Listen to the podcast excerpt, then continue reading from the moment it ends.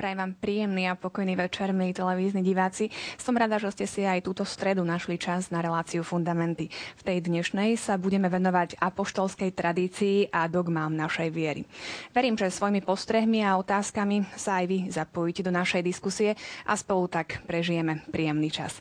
Vítajte pri televíznych obrazovkách.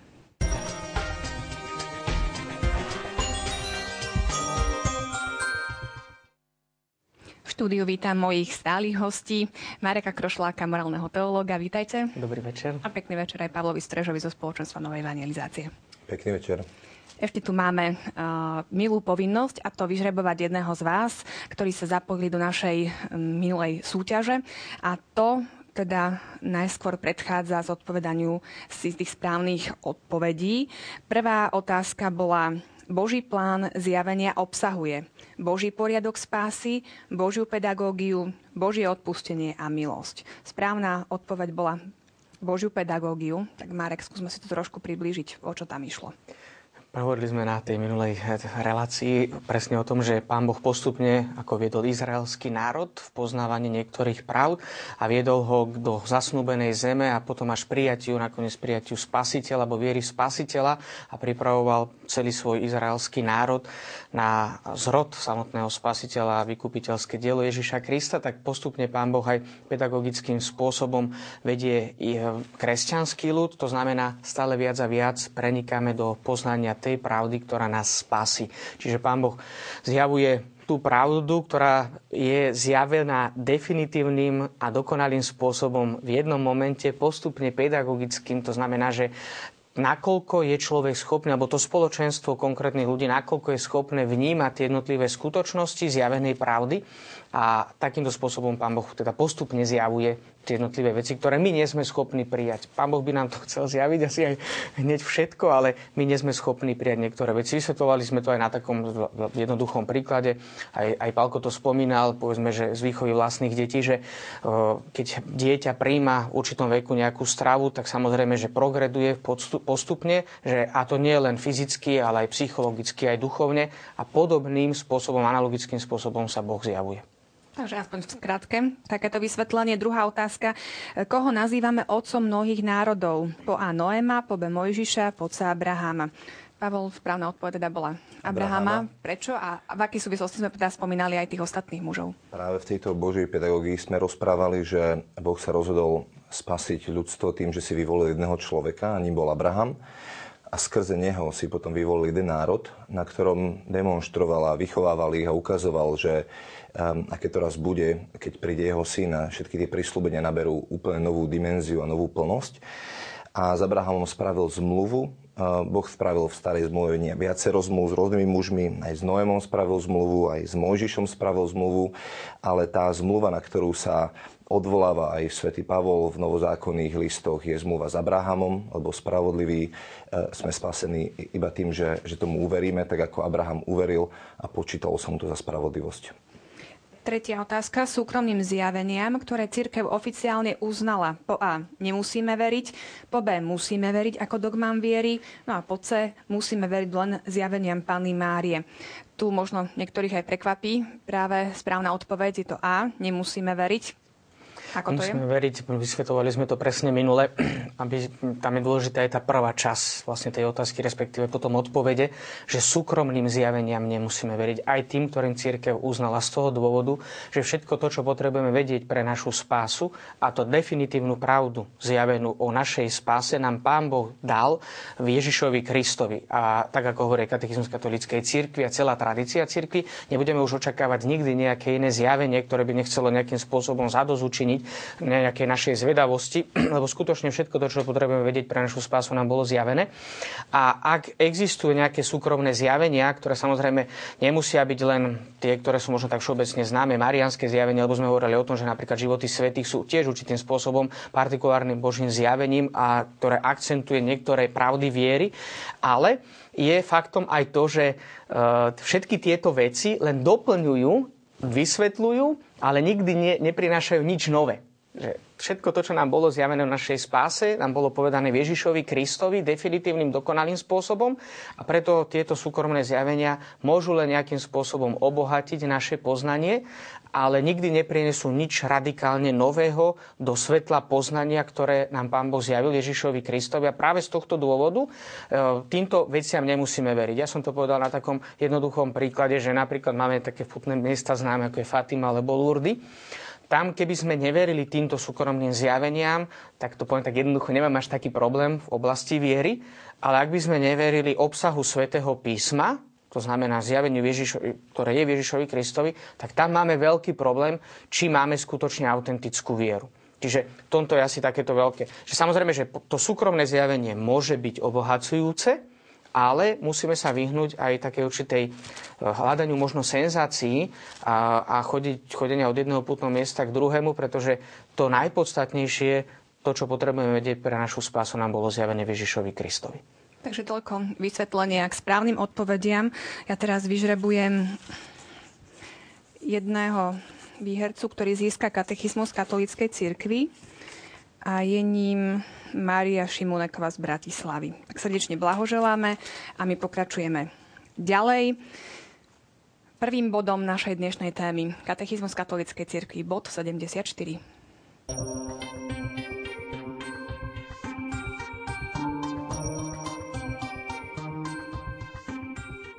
Boh chce, aby boli všetci ľudia spasení a poznali pravdu, čiže Ježiša Krista – je teda potrebné, aby bol Ježiš Kristus ohlasovaný všetkým národom a všetkým ľuďom, aby sa tak zjavenie dostalo až na kraj sveta.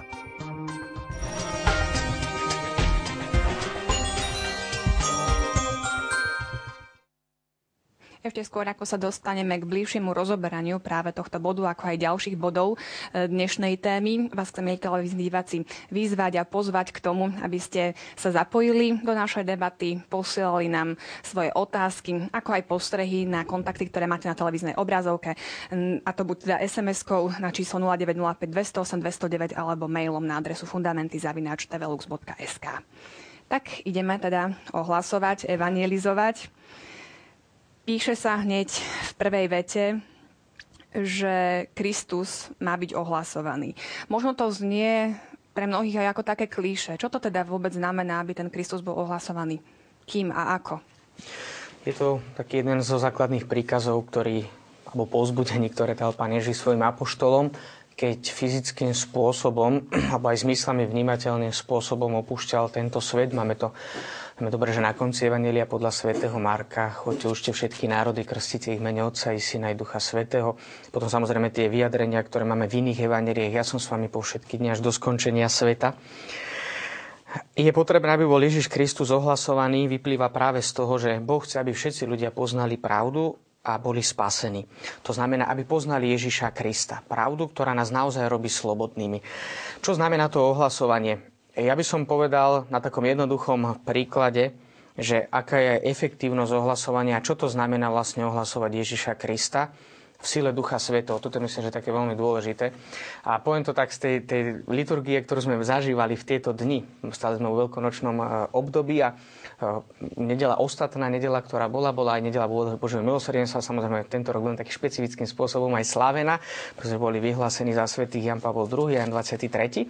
Ale už niekoľko rokov, respektíve som bol presný, niekoľko desať ročí, každú nedelu Božieho milosrdenstva, druhú veľkonočnú nedelu, ktorou sa završuje vlastne veľkonočná oktáva, zaznieva to známe Evangelium podľa Sv. Jana, kde nám je predkladaná akoby, určitým, akoby jeden z protagonistov tohto Evangelia bol apoštol Tomáš. Také väčšinou vo všeobecnosti povedané, že Tomáš, ktorý bol ten neveriaci a a my sa tak veľmi tešíme asi z toho, keď tak počujeme tie slova, že blahoslavení sú tí, ktorí nevideli a uverili. Keď sa však pozrieme možno trošku takým detálnejším spôsobom na toto evanelium, tak ja musím povedať, že mňa osobne veľmi zaujalo toto, táto časť Božieho slova a vždy tam nachádzam nové a nové veci. Ja by som len v perspektíve ohlasovania evanelia povedal jednu takú zaujímavú vec, že treba to vnímať aj práve v perspektíve liturgie. Prvé čítanie sme mali zo skutkov apoštolov, kde apoštol Peter vyjde a ohlasuje z mŕtvych stáleho pána už po zoslaní Ducha Svetého, to znamená po završení, definitívnom završení veľkonočného tajomstva, to znamená po zoslaní Ducha Svetého. A vieme dobre, že skutky apoštolov konštatujú, že sa pridalo k veriacim obrovské množstvo ľudí. Že veľké zástupy, dokonca máme tam niekedy aj také čísla, že pri jednom, pri jednom kázaní 3000, inokedy 5000, veľké zástupy. Nevždy to tak bolo, ale zo začiatku naozaj tá efektívnosť bola veľmi enormná. A je to také zaujímavé sledovať, že keď sa pozeráme na apoštola Tomáša, tak uh, vieme dobre, že on príde vtedy za apoštolmi, keď oni už videli skreseného pána a apoštoli mu povedia, videli sme pána. A on hovorí, a mne sa to veľmi páči, ja si to tak aj živo predstavujem, že asi ako ten Tomáš tam musel stať a, a poviem, ak ja tam nevložím tú ruku do, do, do jeho boku a do, jeho, do, do rám po klincoch, tak neverím. A on by sa mohlo zdať, že prečo Tomáš neveril. Ale mne sa to zdá veľmi logické.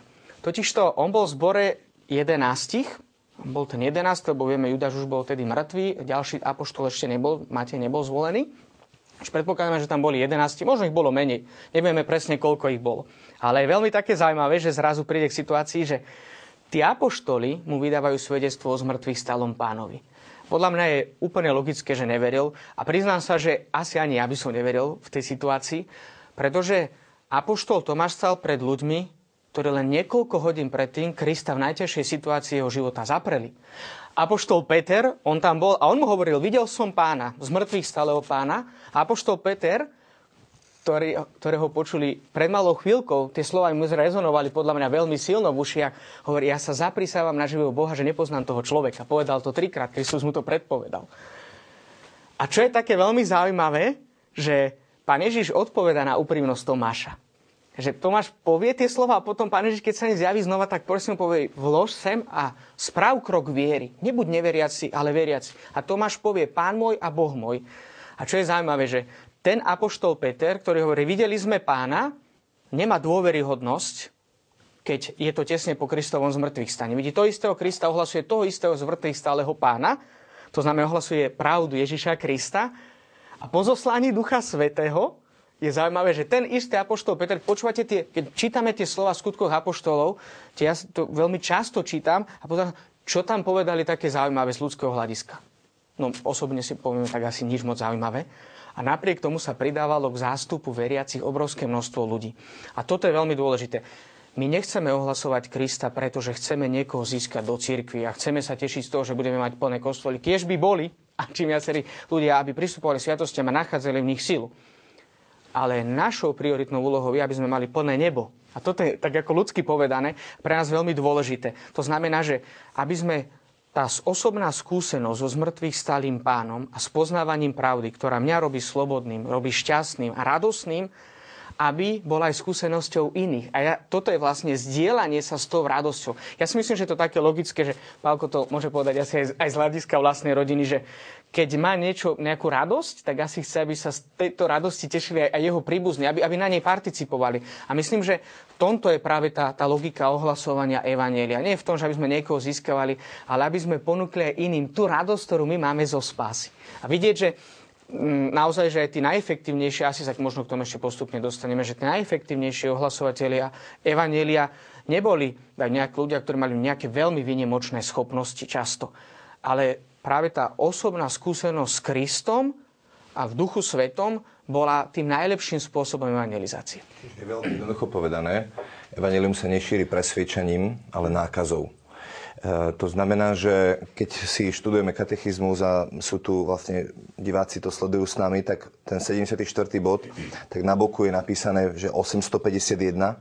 Eh, tak keď si tam pre, pre, pretočíme, tak tam je napísané, že Církev v každom čase odvodzovala povinnosť a čerpala svoju silu misijného načenia z Božej lásky ku všetkým ľuďom, lebo nás ženie láska Kristova. Lebo je to Boh, ktorý chce, aby všetci ľudia boli spasení. Čiže keď ja som presvedčený vo svojom vnútri, že, že je to Božia túžba, že Božie srdce bije týmto spôsobom a keď som uveril tomu, čo Ježiš pre mňa urobil, tak ma nútia, že nie tá láska Kristova, tak ako Marek povedal, zdieľať tú radosť, že, že bol som otrok hriechu a som slobodný. Um, um, mal som v živote problémy a Boh ma z toho dostal von. A ja, keď vydám len svedectvo, nemusím nikomu nič hovoriť, ten človek môže povedať, hej, a mohol by to aj v mojom živote urobiť? Jasné, tak sa pomodlíme a urobí to. Čiže nešíri, nešíri sa presvedčaním, že idem niekomu hovoriť, ty maj tedy isté logické argumenty, ako mám ja, ale nákazou. Vieš čo, Boh niečo urobil v mojom živote a chceš, môže aj v tvojom. A ako nakaziť teda tých súčasných Tomášov, keď už nie je tá príležitosť, aby vložili tú ruku do toho Kristovho boku? spomínali sme, pápež František napísal teraz novú apoštolskú exhortáciu Evangelii Gaudium, e, Gaudium čiže Gaudium. E, radosť e, z Evanielia. A presne túto otázku odpoveda. A tam je v bode, myslím, že 268, či ktorom je napísané, že, že ak necítime v srdci tú túžbu zdieľať tú lásku, hovoriť o svojom milovanom, tak nám pravdepodobne vychladli srdcia. A preto sa zavrime do komórky a denodene prosme pána, aby nanovo zapálil naše srdcia a nechajte sa kontemplovať Bohom. A mne sa to tak neskutočne páči, lebo my veľa rozprávame o tom, že máme chodiť na adorácie, my máme kontemplovať Boha. Ale pápež František to úplne otáča a hovorí, nie ty musíš až tak veľmi hľadať Boha, ale Boh hľadá teba. Boh teba chce kontemplovať a ty len, len buď pred, pred Bohom, buď v adorácii, buď v modlitbe a nechaj nech Boh sa na teba s láskou pozerá a toto je to, čo zapáli na novo tvoje chladné srdce, tvoje vyhorené srdce, tam nájdeš novú radosť z toho, že boh, boh, všemohúci Boh, ktorý je stvoriteľ vesmíru, sa k tebe skláňa a tvoje srdce na novo zahorí láskou a potom môžeš ísť a túto lásku zdieľať s ďalšími. Čiže to začína v tej komórke modlitebnej. Hej. A tom osobnom vzťahu k Bohu, to je podľa mňa veľmi dôležité, že ak to Palko povedal. Máme taký jeden veľmi zaujímavý príklad aj vo Svetom písme, Apoštol Pavol. To je najznamejší asi prípad takého obratenca, ktorý potom sa stal jeden z najväčších protagonistov kresťanstva. Ale je také veľmi zaujímavé to sledovať, keď by si naši televízni diváci mohli pozrieť skutky Apoštolov, kde sa hovorí o obrátení Apoštola Pavla. Tak je také zaujímavé, že Apoštol, keď Pavol, alebo teda ešte vtedy Šavol, ide do Damasku, vieme, že zažije, zažije ten vnútorný vzťah s Kristom, príde do Damasku ako obratený človek, po niekoľkých dňoch sa dá pokrstiť a potom príde k takej zaujímavej situácii, že hneď v ten deň, keď je pokrstený, to znamená keď už má v sebe sílu Ducha Svetého, radosť toho, že je spásený a že spoznal Krista, tak ide ohlasovať evanelium. A ohlasuje to tak, že dokonca skutky apoštolov si všímajú, že prel sa s helenistami. Dokonca to dopadlo tak, že viete, že asi, ja predpokladám, že Pavol bol asi aj také, nakoniec sú, existuje o tom také štúdia, že, že teda bol aj také možno výbušnejšie trošku povahy, čiže tá diskusia asi bola taká horlivejšia. A nakoniec skončila tak, že, že Pavol musel ujsť, lebo mu číhali na život. Potom prišiel do ďalšieho mesta a museli ho spustiť košom na druhý deň v noci, tajne, a, a odišiel preč. A to je také, mňa to naozaj až úplne tak ako záraža, keď si to pozriete, prečítajte si ten čas svätého písma a tam je tak, že pustili apoštola Pavla, odišiel preč a tam je napísaná veta, že a církev mala pokoj a šírila sa. To je také veľmi zaujímavé. A skutočne skutky apoštolov sa vtedy o Pavlovi odmlčia, až o niekoľko kapitol začnú hovoriť o, o jeho o činnosti ďalej. A myslím, že to je veľmi dôležité toto vnímať. Totiž Pavol ako novoobratenie zažil tú radosť a on chcel presne, čo povedal Pálko, že chcel presviečaním, argumentami násilu získať niekoho pre Krista. On mal úmysel dobrý. Ale niektorí, dokonca ja som čítal takú jednu štúdiu o tom, že až niekoľko rokov, dokonca že možno až 7 alebo až 9 rokov bol apoštol Pavol mimo toho diania, kde kde sa musel, musel znútorniť ten obsah, obsah zjavenia, a ktorý potom on sám o ňom hovorí veľmi tak zaujímavé, že nechce medzi vami vidieť nič iné, iba Krista, to Krista ukrižovaného. Sila sa dokonale prejavuje v slabosti. Že to je také zaujímavé, že potom ďalšia vec je taká, že meritko toho, že nakoľko sme alebo nie sme spojení s Duchom Svetým, není to, že či máme úspech alebo nemáme úspech v evangelizácii. Že to nezáleží naozaj od tohto, lebo aj Apoštol Pavel, jeden, by som povedal, najväčší evangelizátor v dejinách církvy, vieme dobre, že sa konfrontoval aj s ťažkými situáciami. Keď si pozrieme uh, prvé kapitoly listu Galatianom, kde hovorí svoju autobiografiu, tak vidíme, že ako niekoľkokrát palicova, niekoľkokrát bičovaný, niekoľkokrát do ňoho házali kameňom, aby ho za, ako zabili. A mnohé veci tam asi ani nespomína, že, že čo všetko prežil. To znamená, že a Pavol, ktorý bol stále v úzkom, intimnom spojení so zmrtvých stálym pánom sile Ducha Svetého, napriek tomu nemal bezprostredné ľudské úspechy. Čiže to, toto je také veľmi dôležité, že ako spomenul aj Pálko, že áno, že ja chcem niekoho zapaliť pre Krista, ale nechávam ho slobodný. Čo môže byť možno takým tým meradlom toho, že či to robím správne? Meradlom správnosti je to, či žijem alebo nežijem podľa Božej vôle. A tá nám bola zjavená to sme hovorili aj minule, teda, že, že v Ježišovi Kristovi. Že to definitívne zjavenie, ktoré prišlo v Kristovi, ak žijem podľa Božej vôle, tak, tak je to OK, tak je to dobré. A tiež e, tá nákazlivosť, e, pápež František o nej veľa hovorí. E, minulý rok, keď vlastne bol vymenovaný za pápeža, tak na Zelený štvrtok kňazom kázal a hovorí, bratia, sú v cirkvi máme administrátorov, máme, máme skutočných pastierov a to, ako rozpoznáte, či, či ste len administrátor alebo pastier, je to, že, že či nesiete pomazanie Ducha Svetého. A to, ako rozpoznáte, či máte pomazanie, je v tom, že či z omše odchádzajú ľudia usmiatí, nadšení, chodia za vami a hovorí, môžete sa za mňa pomodliť, to bolo tak dobre, alebo ľudia odchádzajú smutní a vo svojich problémoch ďalej. Čiže on, on veľmi jasne definuje, v čom, v čom je zmena, pretože Božie kráľovstvo je radosť, pokoj a spravodlivosť Duchu Svetom. Čiže ak som nositeľom Ducha Svetého, tak tú radosť, spravodlivosť a pokoj prinášam a nakazujem svoje okolie. Ja v tomto bode 74 by som sa ešte chcela dotknúť e, práve toho, že Kristus e, má byť ohlasovaný všetkým národom a všetkým ľuďom. Je to vôbec možné, aby bol ohlasovaný všetkým? Sú na to podmienky? Alebo ako máme toto chápať? Ja si myslím, že ak nie sú, tak ich musíme vytvoriť tie podmienky, pretože to je jedna z podmienok, aby Pán Ježiš sa vrátil druhýkrát na túto zem. My ho čakáme, že sa má vrátiť. V liturgii sa to modlíme, v očináši sa to modlíme Tvoje kráľovstvo, pri to je eschatologická modlitba. A ak túžime naozaj, aby už prišiel, tak uh, musíme urobiť všetko preto, aby sme tie podmienky naplnili. Jedna z nich je, že toto evanelium sa bude kázať všetkým etnikám, tam je dokonca použité slovo etnos, ako nie len národy, ako že Slovensko, Česko, ale, ale jazykovým etnikám a dodnes uh, sú misijné organizácie, ktoré to rátajú, myslím, že okolo 4 tisíc stále nezasiahnutých etník je na svete. Ale to, čo je super, je to, že, že sú misijné organizácie, ktoré na tom neustále pracujú, sú cirkvy, ktoré neustále vysielajú modlitebníkov.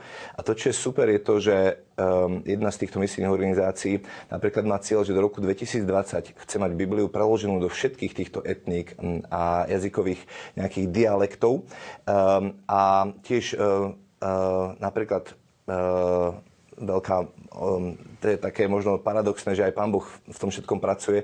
Spoločnosť Google napríklad sa dohodla s viacerými spoločnosťami, že chcú celý svet pokryť internetom do roku 2020. A oni si dali cieľ, asi tieto misijné organizácie, že do roku 2020 chcú mať Bibliu pre, pre všetky jazyky, čo je veľmi zaujímavé, lebo potom oni hovoria, máme jednoduchý malý iPad, za 20 uh, eh, dolárov ho vieme urobiť. A, a to znamená, že kdekoľvek ja budem, v ktorejkoľvek misijnom kmeni a mám tam prístup na internet, dokážem tam stiahnuť film Ježiš v jazyku toho etnika a dať im Bibliu v, v ich jazyku. Um, a, a tí ľudia v živote možno v tých etnikách ani nevideli žiadny film a zrazu tam budú mať film Ježiš uh, v, v tom jazyku. Čiže pracujú na to misijné organizácie, cirkvi, je to jednoducho túžba srdca, aby sme to dosiahli a ak nemáme prostriedky, tak ich musíme hľadať, aby sme ich našli.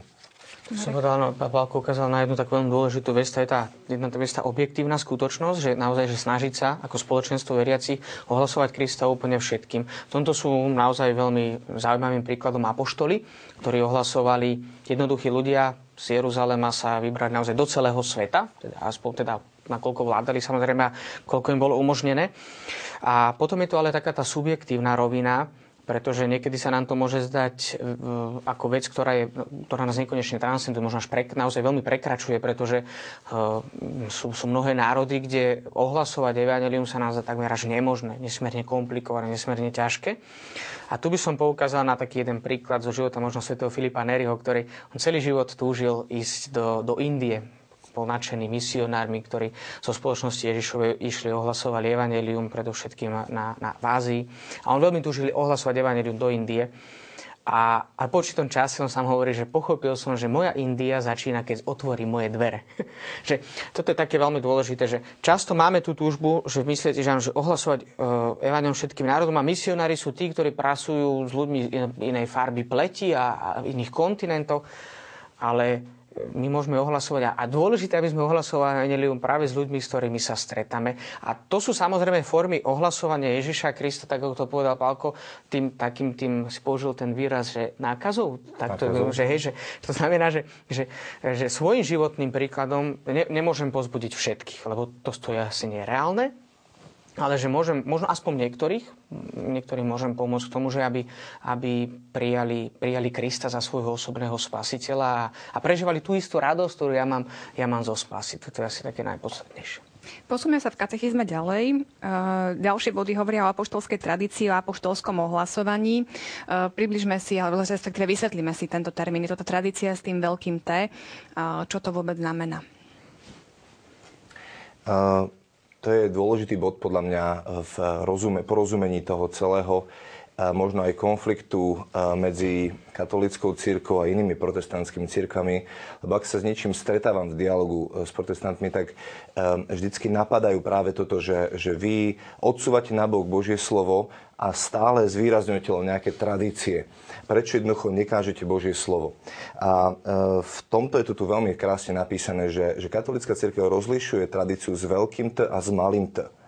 Tradícia s veľkým T je to, čo apoštoli prijali a priami teda učeníci pána Ježiša, ktorí sa stali apoštolmi, prijali od pána Ježiša jeho učenie, eh, jeho skutky, všetko to, čo ich Duch Svety naučil a to, čo odovzdali ďalej. A to je tradícia s veľkým T, ktorá sa traduje ďalej a tá ostáva nezmenená, neporušená. Tradície s malým T ten katechizmus tam veľmi krásne rozpisuje, že sú, mm, že sú teologické, sme, sme teraz v bode 83, on to preskakujeme možno, e, že, že sú to, môžeme si zacitovať, že že od nej sa treba odlišovať tradície teologické, disciplinárne, liturgické alebo týkajúce sa nábožnosti, ktoré sa postupom času zrodili v miestnych cirkvách a e, sú to osobitné formy, ktoré e, sú prispôsobené rôznym miestam obdobiam, ktorými sa prejavuje veľká tradícia, čiže s veľkým T. A v jej svetle sa tieto tradície môžu pod vedením učiteľského úradu cirkvi zachovať, zmeniť alebo zanechať. A toto je dôležité povedať si, že ak nám niečo prestalo fungovať v cirkvi a je to tradícia s malým T, tak sa nebojme ju zanechať, a posuňme sa ďalej. To je to, k čomu vyzýva pápež František teraz neustále, že nemajme strach zanechať veci, ktoré nefungujú. Že sú dokonca, on hovorí, sú dokonca štruktúry v cirkvi, ktoré zabraňujú novej evangelizácii. Nebojme sa ich zanechať, zmeniť um, alebo um, jednoducho um, urobiť krok dopredu, pretože oni sú, jednoducho tie veci fungovali v nejakom dejinom období, ale my neustále potrebujeme hľadať nové veci, ktoré Duch Svetý prináša, nové spôsoby ohlasovania, novú kreativitu v tých veciach. Čiže tradíciu s malým to môžeme kedykoľvek zmeniť alebo zanechať, ale tradícia s veľkým to ostáva nezmenená by som vám povedal, že ako to spomenul aj Pálko, že je dôležité sa tak vrátiť možno naozaj v tomto do histórie, že naozaj do čia samotného Krista, pretože ako to spomínal aj katechizmus v tom bode 75, Kristus završuje celé zjavenie a potom po, po, pozbudzuje apoštolov a dáva im príkaz, aby odovzdávali to, čo sa od neho vlastne naučili. Naučte ich zachovať všetko, čo som vám prikázal a hľa ja som s vami po všetky dni až do skončenia sveta. A potom v bode 76 nachádzame aj takúto konkretizáciu. Podľa pánovho príkazu, to znamená, že to nie je nejaká nejaká invencia církvy alebo nejakého kresťanského, ráno kresťanského spoločenstva, ale pánovho príkazu, že to je jasný, veľmi explicitný Kristov príkaz, sa evanelium, teda dobrá zväz o spáse, odovzdáva dvoma základnými spôsobmi. Úsne a písomne. A toto je, vlastne to nám aj veľmi slúži pre pochopenie toho, ako vznikalo sväté písmo. Totižto tam sa rozlišujú také tri dôležité etapy. Prvá vec je samotný Ježiš Kristus ako historická osoba, jeho dielo, jeho skutky, jeho slova, všetko, čo nám zanechal. Potom druhá vec je ohlasovanie Evanelia ústnou formou, ktorá bola prioritná v, to, tom, v tom prvom období existencie cirkvi. Nakoniec to máme veľmi dobre zdokumentované aj zo skutkov apoštolov a dokonca dnes už aj z mimobiblických prámeňov. To ohlasovanie máme viac, veľmi dobre potvrdené predovšetkým v niektorých rímskych záznamoch. A potom je tretie, tretia časť a to je tá písomná forma, kedy to znamená tá ústna tradícia, kedy sa začala postupne pretavovať do, do, do nejakej uh, písomnej formy. Až nakoniec to prišlo k tomu, že poslední redaktori vytvorili práve ten kanon svätého písma, nového zákona, tak ako poznáme v dnešnej podobe. A tu je veľmi také dôležité si uvedomiť, že vlastne ako to vznikalo, že dostať sa trošku aj tak mentálne do tej doby, prečo vlastne hovoríme o tradícii ako o tom pramení Božieho zjavenia spolu so, svetou, so Svetým písmom. Pretože v tej dobe jednoducho nemali technologické prostriedky, ako máme my dnes. Dneska sa tu niečo stane a na druhom konci sveta to, alebo teda na opačnej strane sveta to, to vedia v ten istý okamih takmer, hej, že niektoré veci sa dajú naozaj online pozerať. Tedy to tak jednoducho nebolo a pre nich bolo podstatné, a to je tak vidieť aj na samotnom vzniku Evangelii, že pre nich bolo podstatné ohlasovať, že Ježiš z Nazareta je naozaj Kristom našej viery. To znamená, že tento istý Ježiš nám tu niečo hlásal, niečo robil, zomrel, naozaj zomrel, bol pochovaný, vstal z mŕtvych, zoslal Ducha Sveto. A my vám tohto Krista ohlasujeme. Že vidíme, že napríklad až e, synoptické evangelium, to znamená tie, ktoré mm, za sebou opisujú dielo Ježiša Krista, tak až posledné evanílium, ktoré bolo napísané najneskôr, to znamená evanílium podľa Sv. Lukáša, hovorí aj o Ježišovom detstve, o Ježišovom narodení. Ďaká Lukášovi máme napríklad Vianoce, také veľmi zaujímavé.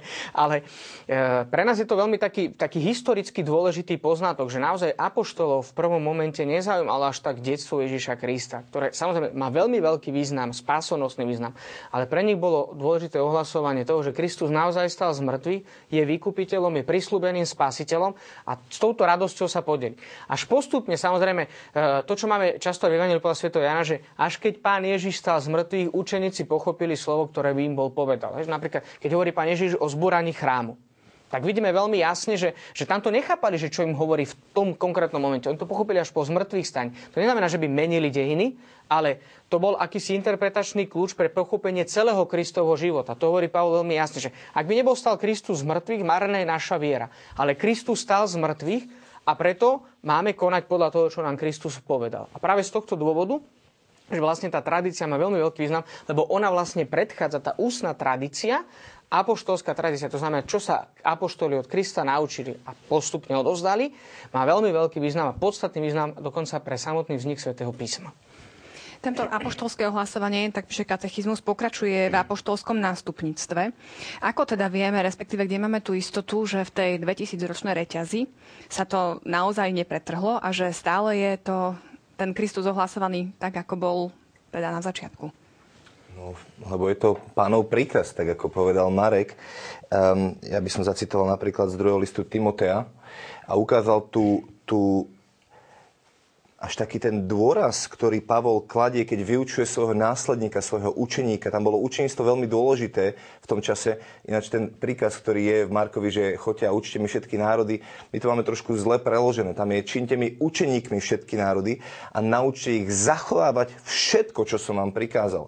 Čiže ten dôraz je tak silno postavený, že nemôžete sa posunúť niekde inde ale činte učeníkov, to znamená tých, ktorí sa od vás budú učiť a zoberú všetko to, čo, čo, čo, čo ste dali. Čiže druhý list Timotea, 1. kapitola, 12. a 14. verš hovorí, preto aj toto trpím, ale sa nehambím, lebo viem, komu som uveril a som presvedčený, že mám moc zachovať to, čo mi bolo zverené až do onoho dňa. Pavol hovorí, som presvedčený, že Boh sám má moc zachovať to, čo mne bolo zverené, čo ti teraz dávam, až do onoho dňa, to je tá, do, jeho druhého príchodu. Maj za vzor zdravých rečí, zdravých slov to, čo si počul odo mňa a vo viere a v láske, ktoré sú Ježišovi Kristovi, zverný poklad chráň mocou Ducha Svetého, ktorý v nás prebýva. On úplne nalieha na Timotea a hovorí, Boh je ten v prvom rade, ktorý to zachová, samozrejme to stojí na ňom, ale ty, jednoducho to, čo som ti povedal, sú zdravé slova, chráň ich, prosím ťa pekne, a mocou Ducha Svetého, ktorá ti bola zverená, tak, a ktorý v nás prebýva, tak tento poklad musíš uchrániť. A, e, a keď budeme študovať katechizmus ďalej, napríklad tu sa dostávame k otázke Eucharistie, ktorú aj tiež v tej komunikácii s protestantmi veľa debatujeme, že, že prečo my tá veríme, že to je telo Kristovo, oni hovoria, že to je iba spomienka a tak ďalej. Napríklad e, 1345 článok, keď bude sa prebiehať liturgické slávenie Eucharistie. Tam je svätý Justín napríklad, ktorý, e, ktorý je zachované, že, že, e, že píše pohanskému cisárovi Antoniovi a vysvetľuje mu, čo robia kresťania počas svätej Omše. A sú tam keď, keď to prečítate, tak zistíte, že sú to tie isté slova, ktoré dnes používame pri Svetej Omši. Stále na začiatku, v podstate stále tie prvé storočia a uh-huh. odtedy ubehlo tých 2000 rokov. Čiže, a to, čiže to, to je pre nás dosť dôležité. To je, dôležité. Že to, čo oni mali na začiatku, máme aj my teraz. Presne takisto. Napríklad, my tam máme, my tam máme v, uh, učeník Jan napríklad mal učeníka Polikarpa, a od neho bol napríklad, jeho učeník bol svätý uh, Irenej z Liona. Hej? A jeden z tých bodov, ktorý, ktorý, ktorý tu teraz bereme, hej, a tam je tiež odvolávka na boku, keď sa pozrite, tak je to článok 174, na ktorý sa odvoláva. To je to, je to čo hovorí ten svätý uh, Irenej uh, a hovorí, lebo hoci sú na svete rozdielne jazyky, sila tradície je jedna a tá istá. Tradícia s veľkým T. Čiže on hovorí, to je super, že evanilium sa káže rôznym národom, my ale zachválme to, čo sme počuli na začiatku. Veď cirkvy založené v Germánii neveria alebo neodozdávajú niečo iné ani tie, ktoré sú v Hispánii alebo v iných krajoch Keltov, ani tie, čo sú na východe, ani tie v Egypte, ani tie v Líbii, ani tie, čo sú založené v strede sveta. Posolstvo cirkvi je teda pravdivé a spolahlivé a v nej sa ukazuje jedna a tá istá cesta spásy na celom svete. A to je len druhá generácia po tom priamom nasledovníkovi pána, ktorý je milovaný učeník, čiže Jan, ktorý má svojho učeníka Polikarpa, biskupa v Smírne a on má svojho učeníka, svätého Irenea, pri ktorom vyrastal a, a, a ten sa stane potom biskupom Liona. Čiže len obgenerácia, ako keby jeho duchovný detko, ale on hovorí nič iné, iba to, čo nám odovzdal Ján. My vám nič iné nehovoríme, či sme vo Francúzsku, v Španielsku, v Líbii, v Egypte. Tá istá tradícia s veľkým T, to, čo nám odovzdali naši otcovia, to vám dávame ďalej. Myslím, že Pálko to veľmi dobre ako poukázal na jednu takú skutočnosť, keď spomína svätého Pavla. Totiž Pavol nepatril do spoločenstva apoštolov, ktorí poznali historického Ježiša. Neviem dobre, že sa obratil. A on sám pri niektorých veciach, keď spomínal napríklad Eucharistiu, on sám hovorí aj v niektorých svojich listoch, teda ten, dokonca v tom najstaršom opise ustanovenia Eucharistie, ktoré máme v listoch Apoštola Pavla, tak je napísané, že ja som vám odovzdal to, čo som aj ja sám prijal. Čiže a je to také zaujímavé, lebo práve toto je veľmi dôležité vnímať tak historicky a ja to aj poviem trošku, potom sa posunieme tých dejinách ďalej, tak sme neboli v tom prvom storočí, ale dostali sa aj ďalej, ale to prvé storočie má veľký význam z toho práve toho hľadiska, že čo sa tam vytvoril. Totiž Pavlové listy boli napísané, niektoré boli napísané oveľa skôr ako napríklad samotné evanielia. A to je také zaujímavé, že Pavol už hovorí o skúsenosti, ktorá v cirkvi je prítomná. Že keď si volí svojich učeníkov Timotea, Tita, to sú takí najznámejší asi, lebo im adresoval dokonca aj svoje pastorálne listy, ale má aj mnohých iných spolupracovníkov, tak vidíme, že on sa učí od samotných apoštolov, ktorí historického Ježiša poznali a vidíme, že nie je to len skúsenosť apoštola Pavla, ale skúsenosť aj ostatných apoštolov, ako spomenul už aj Palko, že mať svojich nástupcov, mať e, nejakých ľudí, ktorí e, vedú spoločenstva církev. Apoštoli si dobre uvedomovali, že oni nevládzu. Dokonca tu máme e, napríklad ustanovenie diakonov, Hej, že tam nemáme explicitný príkaz zo strany Krista diakonskej vysviacky. Ale vidieť, že v sile Ducha Svetého boli to apoštoli, ktorí vytvorili túto skutočnosť. Samozrejme, že tá vola je v Kristovi. To je, to je nevyhnutné, lebo to boli apoštoli z tradícií, ktorú, ktorí spravili túto skutočnosť, ale že odpovedali na tie požiadavky doby. A práve z tohto dôvodu je to pre nás také veľmi dôležité, že Pavol, ktorý nepoznal historického Ježiša, nepatril do zboru 11, čiže, teda pardon, 12 a určitým spôsobom, hlavne zo začiatku, sa na ňo pozerali rôzne, aj samotní apoštoli, čo je dosť logické, lebo však ich aj prenasledoval. ja sa ani nešudujem, že teda sa pozeral asi na ňo takto.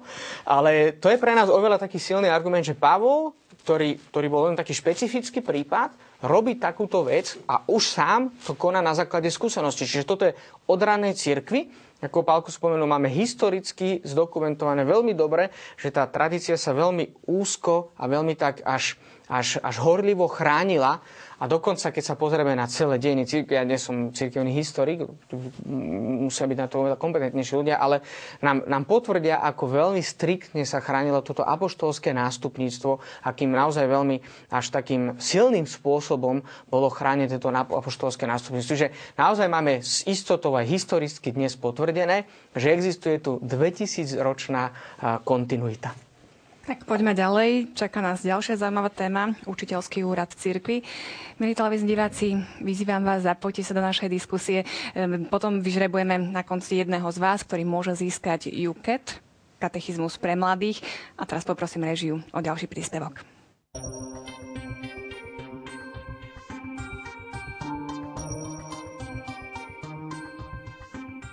Učiteľský úrad nie je nad Božím slovom, ale mu slúži lebo učí iba to, čo bolo odovzdané, nakoľko ho z Božieho poverenia a s pomocou Ducha Svetého nábožne počúva, sveto zachováva a verne vykladá.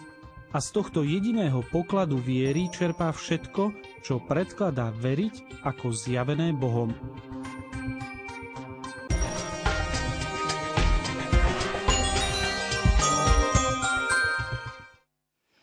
Poďme pokračovať v zaujímavom vysvetľovaní, čo je to ten učiteľský úrad cirkvi.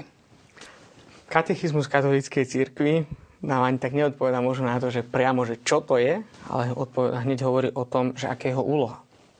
Úloha autenticky vysvetľovať Božie slovo písané alebo ústne podané, bola zveraná jedine, živé, jedine živému učiteľskému úradu cirkvi, čiže biskupom v spoločenstve s Petrovým nástupcom, rímským biskupom, ktorý vykonáva svoju autoritu mene Ježiša Krista. Potom ten ďalší bod, ktorý sme pred malou chvíľkou a nakoniec aj počuli, bod 86, že tento učiteľský úrad však nie je nad Božím slovom, ale mu slúži, lebo i učí iba to, čo bolo odovzdané, nakoľko ho z Božieho poverenia a s pomocou Ducha Svetého nábožne počúva, sveto zachováva a verne vyklada. A toto je také veľmi dôležité, že učiteľský úrad církvy, vo všeobecnosti tak povedané, tak jednoducho to by, mohol tak, mať taký názor na to, že je, je tak, tak tá, autorita církvy v určitom období si povedala, že, že oni sú tí, ktorí, ktorí to správne vysvetľujú. Uh, ten ľudský pohľad by mohol byť aj takýto. Tak sa nakoniec aj takéto interpretácie učiteľského úradu církvy sú.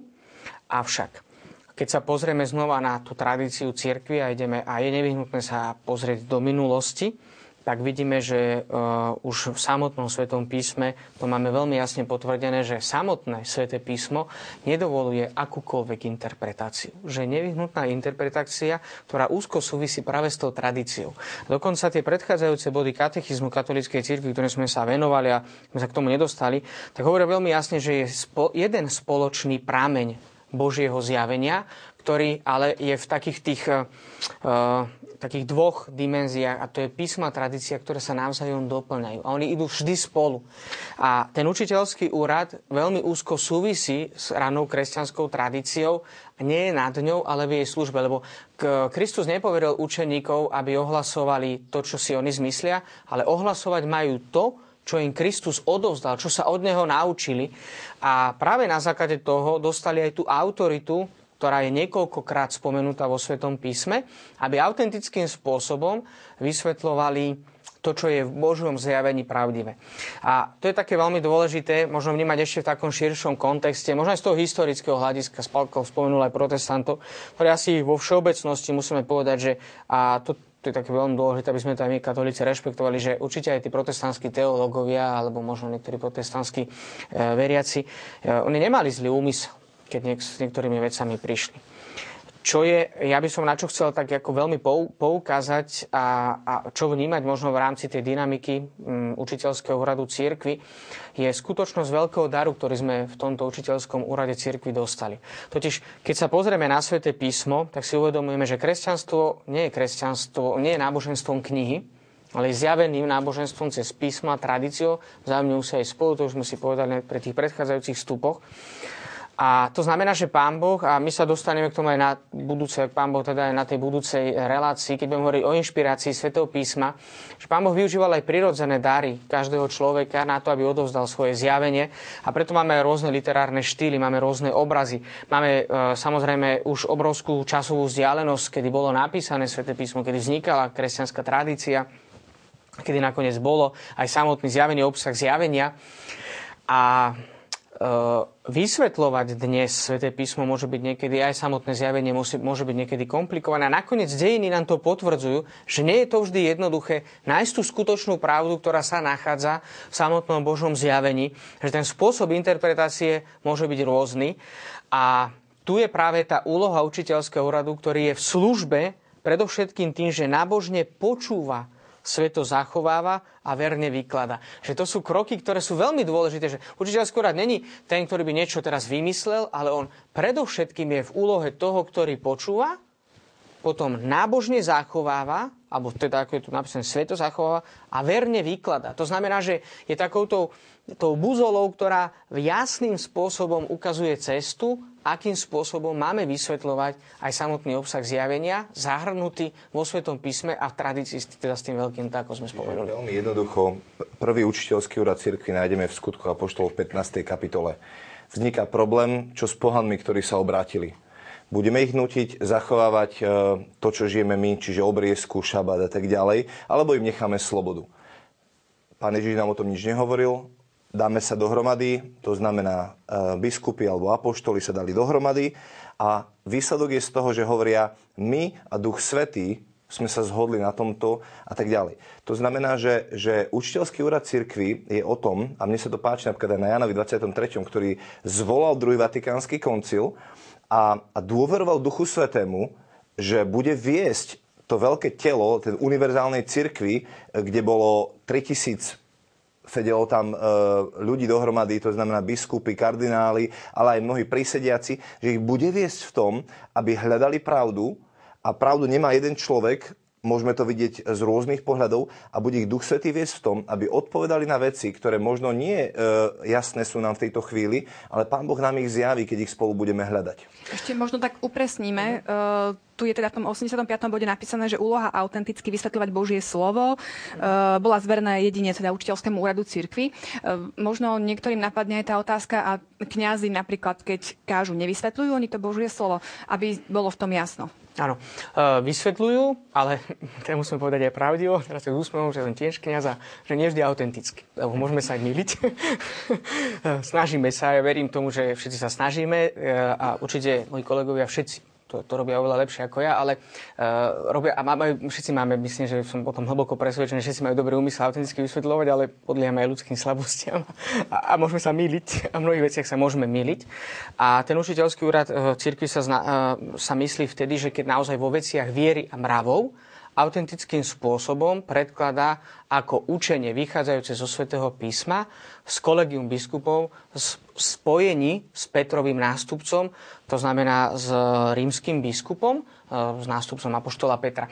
A ja by som ešte ale chcel poukázať na takú jednu veľmi dôležitú vec, že čo sa týka toho, toho počúvania, ako to spomenul aj Pálko, že ten autentic, to autentické vysvetľovanie Božieho slova neprichádza v tom, že aby nám tu učiteľský úrad niečo diktoval. Ale vidieť, že aj pritom on spomenul prvý jeruzalemský snem, ktorý je spomenutý teda v Apoštolov, že uh, to, to, ten učiteľský úrad církvy funguje v rámci katolíckej církvy veľmi takým prirodzeným spôsobom, pretože vždy na, e, odpoveda na tie konkrétne naliehavé požiadavky. Že to není nejaká vec, že teraz sa zidú biskupy e, alebo pápež niečo zaveli a, a, a sa musíme stretnúť a o niečom rozhodneme, ale rozhoduje sa vždy o konkrétnej veci. Môže byť teraz v oktobri pápež František zvolal synodu. To znamená, zvolal učiteľský úrad cirkvi a hovorí, máme tu konkrétnu otázku a to je rodina, ktorá je momentálne v kríze.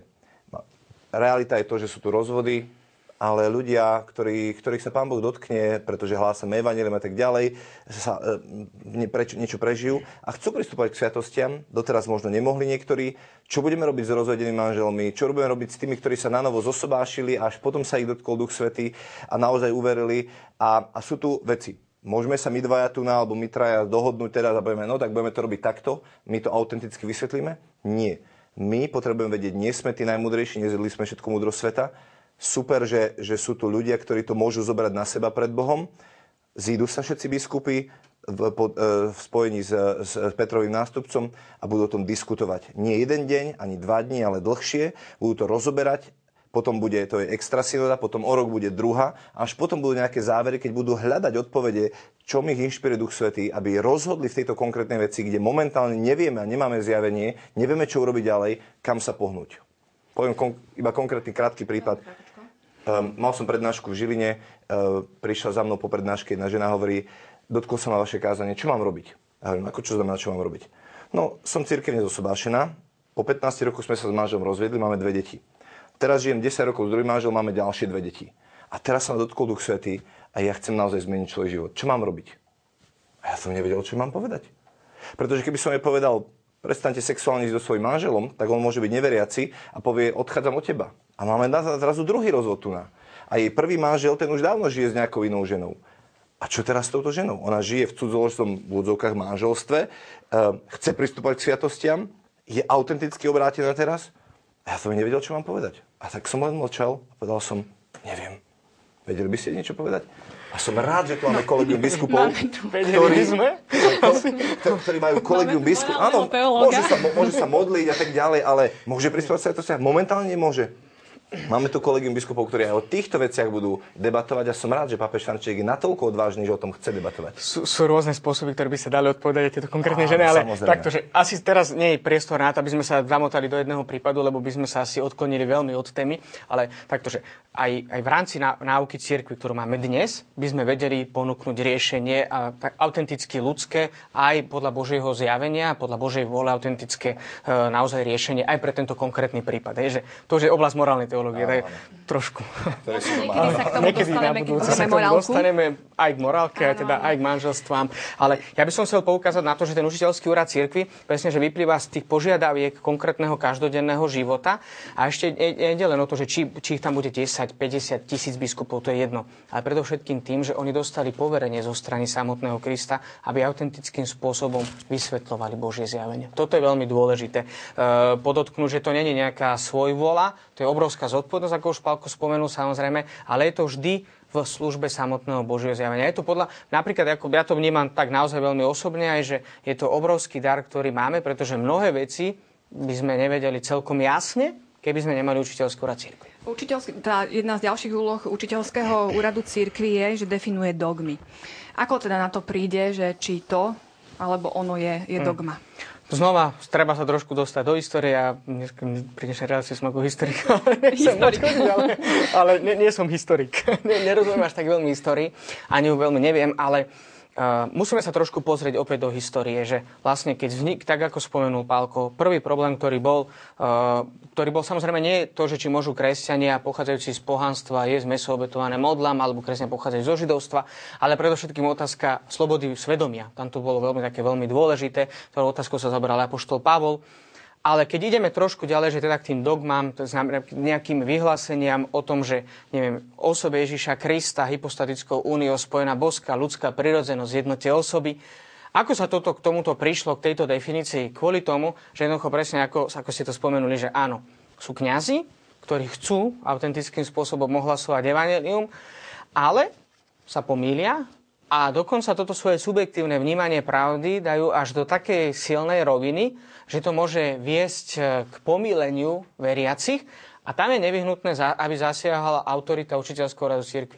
Takýmto spôsobom vznikali dogmy, že keď sa pozrieme na prvý nicejský koncil, keď sa pozrieme na efeský koncil, mohli by sme pokračovať na všetkých 21 ekumenických koncilov, ktoré boli, tak v podstate všetky koncily, okrem toho posledného, ktorý bol doteraz posledný, druhý vatikánsky koncil, vždy odpovedali na konkrétne ťažkosti, ktoré v cirkvi boli, na konkrétne nejasnosti. Že napríklad, keď pána Mária bola vyhlásená Teotokos, bohorodičku, potom bola postavená na základe toho aj Bazilika Santa Maria Maggiore v Ríme ako poďakovanie za dar e, tejto dogmy, tak to nebola nejaká invencia pápeža, ale to bolo odpovedené na tej skutočnosť, že Ježiš je naozaj Božím synom a preto je Pána Mária naozaj Božou matkou a to zna- pretože boli niektorí, ktorí toto učenie spochybňovali, ktorí hovorili, že to tak nie je. Alebo bol, povedzme, e, bol, dostaneme sa k tomu trošku ďalej. V katechizme boli, boli blúdy o Kristovi, ktorí hovorili, že Kristus nemal také telo, aké máme my. Bolo to telo len domnelé, ktoré sa nejakým spôsobom javilo ako ľudské telo a tým pádom popierali Kristovo napríklad aj utrpenie. A čiže tam do takýchto ťažkostí zasahoval učiteľský úrad církvy. Čiže preto vyhlasoval niektoré dogmy, ktoré ozrejmovali to učenie, ktoré je vo Svetom písme a v tradícii. Čiže znova v službe zjavenia. Možno taká provokatívna otázka. A môže sa církev míliť? No, záleží, ako to zoberieme a záleží, čo považujeme za církev. Církev ako spoločenstvo veriacich spojení s, so svojimi biskupmi a s nástupom Apoštola Petra v otázkach viery a mravov sa nemili, ale církev vnímaná možno v konkrétnych členoch, dokonca aj konkrétnych biskupov, aj konkrétnom pápežovi, môže byť v niektorých oblastiach omylná ale nie v oblasti viery a mravov. Tam toto je veľmi také dôležité, že církev sa nevyjadruje o všetkom. Že, e, ja si pamätám, že keď sme mali ešte prednášky z dogmatiky niekedy v minulosti, tak nám povedali, že tak to nie je, takže teraz pápež sa zobudí a povie, že dneska bude pekne a, a keď bude pršať, tak, tak pápež je umilný. Táto toto není omilno, neomilnosť pápeža, ani církev neomilnosť pápeža spočíva v oblasti viery a mravov, keď sa vyhlasuje nejaká konkrétna vec, práve ale v tejto autorite. Hej, lebo môže sa stať aj veľmi jednoducho. Uh, uh, bolo určité obdobie v dejinách církvy, keď uh, jeden, jeden zo svetých uh, ho píše vo svojom liste, že, že, že nevie, nevie nájsť biskupa, ktorý by mal práve katolické učenie. Že bolo to nesmierne ťažké, že väčšina z nich bola po, poznačená tzv. ariánskym ľudom. K tomu sa dostaneme, ja sa nechcem dostať do konkrétnosti, ale čo to pokazuje? Neznamená to, že väčšinový názor v cirkvi je ten správny názor cirkvi toto je také e, tiež veľmi dôležité pre, pre vnímanie tej skutočnosti, lebo nakoniec, e, keď pán Ježiš zomeral na kríži, asi väčšina bola presvedčená, tí, čo tam stali pod tým krížom, okrem pani Mária tých pár žien, ktoré boli okolo neho, tak bola presvedčená, že to je dobré, že tam Ježiš zomiera. A to neznamená, bolo to samozrejme dobre pre našu spásu, ale tá samotná smrť ako taká Kristovcu nebolo dobre, bolo zlo. To je iná vec, že pán Boh to potom obratil na dobro. Alebo mohli by sme samozrejme takýchto dejných príkladov spomenúť veľmi veľa. V tomto ten učiteľský úrad církvy není nejakého demokratického charakteru, že ak sa väčšina zhodne na tom, že toto je pravda, tak je to naozaj pravda. Že musí to byť naozaj to, to čo katechizmus povedal veľmi dobre, že s pomocou Ducha Sveto nábožne počúva, Sveto zachováva a verne potom aj vyklada. Lebo tu máme potom ďalej v bode 92 tie, že spoločenstvo veriacich ako celok sa nemôže míliť vo viere. Možno aj to je pre niekoho, kto si to prečíta naozaj také trošku zaražajúce, keď tak, takto čierne na bielom. Spoločenstvo veriacich, samozrejme, ale vnímaných ako že celé, celé spoločenstvo veriacich, ale ako som už pripomenul a podotkol, toto je také veľmi dôležité, že, že spojení s učením biskupov a a samotného nástupcu Apoštola Petra. Toto tam je, je také... Tam skôr hovorí o tej subjektívnej pravde, že ja si myslím, že som presvedčený a že mám pravdu a dokonca aj ako rodina si môžeme myslieť, že máme absolútnu pravdu, že my najlepšie vychováme deti, že my to vieme všetko najlepšie, ale keď patrím do nejakého malého spoločenstva, tak zrazu som konfrontovaný inými názormi, zrazu môžem vidieť širší pohľad. To malé spoločenstvo patrí do nejakej farnosti, farnosť patrí do nejakej diecezy. Čiže čím väčšie to telo Kristovo, tým, tým autentickejšia je tá pravda, ktorá je a očistuje sa od toho subjektivizmu. Asi o tom to hovorí skôr ten katechizmus. Potom ďalšia vec hovorí katechizmus o tom, že hovorí, že vo viere. To neznamená, že nejakých konkrétnych argumentoch. Viete, že to, to nejde o to, že viera nespočíva na nejakých že konkrétnych argumentoch, ktoré od, odrecitujeme a zrazu je niekto veriaci alebo neveriaci. Veriaci ja už musím ukončiť naše rozprávanie. Nestihli sme dnes všetky body, ale to je taká výzva aj pre televíznych divákov takému samoštúdiu. Prípadne nám môžu napísať svoje ďalšie otázky, postrehy a zodpovieme pri najbližšej príležitosti. Ja za všetky maily, ktoré nám prišli, spomeniem aspoň jeden. Ďakujem za inšpiratívne rozprávanie, zodpovedanie otázok, ktoré som si už dávno kládla, píše Ivečka, divačka Iveta Sprešova. Takže e, verím, že teda viacerí boli takí, že sme im zodpovedali práve na tie ich otázky. E, teraz ideme k ďalším súťažným otázkam.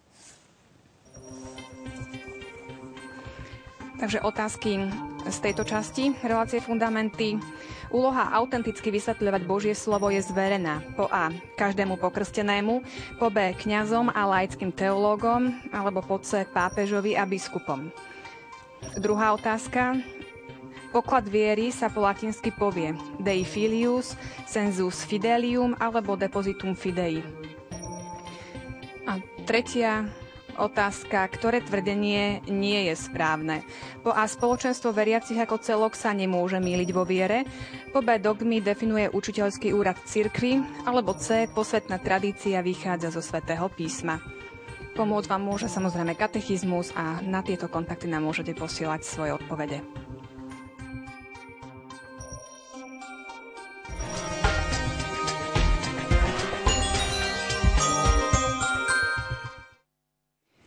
Milí moji hostia, ja som veľmi rada, že sme teda takto strávili túto hodinku v zaujímavom rozprávaní. Teším sa už teda o 4 týždne, kedy budeme hovoriť o Svetom písme. Takže srdečná vďaka. Milí televízni diváci, lúčim sa aj s vami a prajem vám ešte pekný zvyšok dnešného večera. Dovidenia.